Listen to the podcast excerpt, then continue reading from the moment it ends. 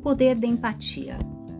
Empatia é uma palavra de origem grega que significa ter a habilidade de entender a necessidade do outro. É sentir o que uma pessoa está sentindo, se colocar no lugar dela e ver o mundo pela sua perspectiva.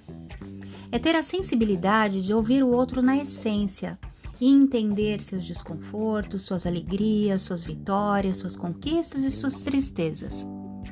A empatia tem sido citada como uma competência socioemocional que faz toda a diferença no enfrentamento dessa crise que estamos vivendo, já que a sociedade mundial foi convocada forçosamente a enxergar o entorno. A empatia faz parte da aceitação, de compreender que os sentimentos de uma pessoa são possíveis na situação em que ela se encontra, mesmo que se nós, na mesma situação, tivéssemos outro tipo de atitude.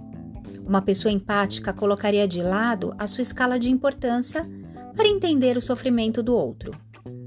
Existem três tipos básicos de empatia: a empatia cognitiva, que significa saber o que a outra pessoa sente, o que ela provavelmente está pensando e é muito indicada para motivar as pessoas.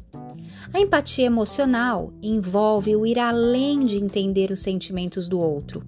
Você os compartilha, é o clássico sentir as dores do outro. Nesse momento são construídos laços afetivos e muitas conexões com as pessoas. A empatia compassiva é além de entender o outro, de ser capaz de sentir o que ele sente. Você o ajuda com atitudes práticas. Ser empático contribui para o desenvolvimento intelectual como um todo e para a melhoria da qualidade dos relacionamentos interpessoais em geral. Se alguém pensa que a empatia é algo inato, se engana, porque aprendemos isso ao longo do tempo. Aprendemos a sentir o que a outra pessoa está sentindo ou a entender o que ela está pensando. Por isso, é importante desenvolver a empatia das crianças desde a primeira infância, porque os possíveis efeitos mediados por ela envolvem a regulação da agressividade, compaixão, redução de preconceitos, ajustamento social, facilita a comunicação, o consolo, a resolução de problemas, dentre outros. A empatia seria também o veículo que nos leva a perceber o que os outros necessitam. Na relação professor-aluno, a empatia envolve o saber lidar e estar com o aluno, tentar se conectar com ele, entendendo suas atitudes para ajudá-lo a superar as dificuldades.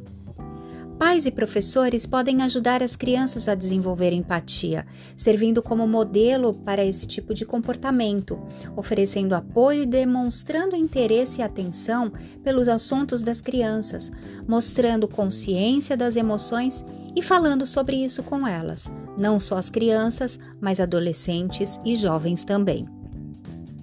Podemos enumerar muitas situações nas quais podemos ser empáticos. Quando sabemos ouvir e compreender os sentimentos do outro sem estar tão dependentes de nós mesmos e das nossas próprias palavras.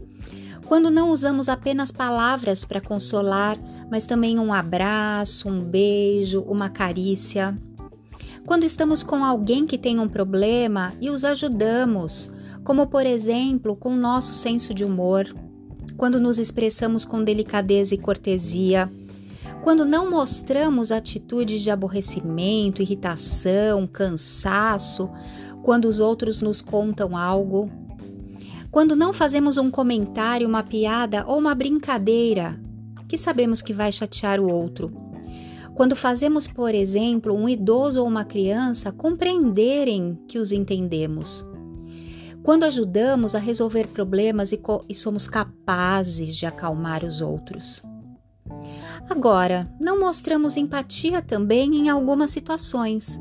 Quando acreditamos que os nossos problemas são os únicos que existem no mundo, não escutamos os outros, julgamos, fazemos comentários, não oferecemos um sorriso, um gesto amável.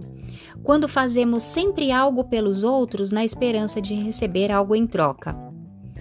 É importante também salientar que a simpatia costuma ser associada à empatia, mas nem sempre uma pessoa simpática é empática, porque simpatia tem mais a ver com afinidade, extroversão, comunicabilidade.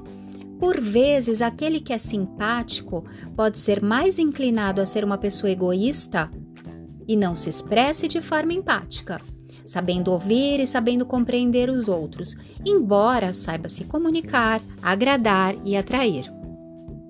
Em tempos de pandemia, uma boa prática seria conversar sobre os sentimentos dos filhos, dos alunos, reforçando a importância dos sentimentos, sejam eles bons ou ruins, e aumentando a percepção de que as pessoas sentem diferentes coisas em uma mesma situação.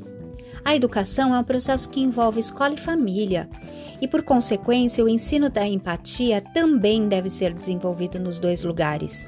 Juntos é possível orientar crianças, adolescentes e jovens a lidarem com as mudanças na vida de todos. Nesse momento, ajudando a entender quais são as suas necessidades e perspectivas, assim como a do outro. E você? Como tem sido esse aprendizado? Como o poder da empatia tem impactado a sua saúde mental e emocional?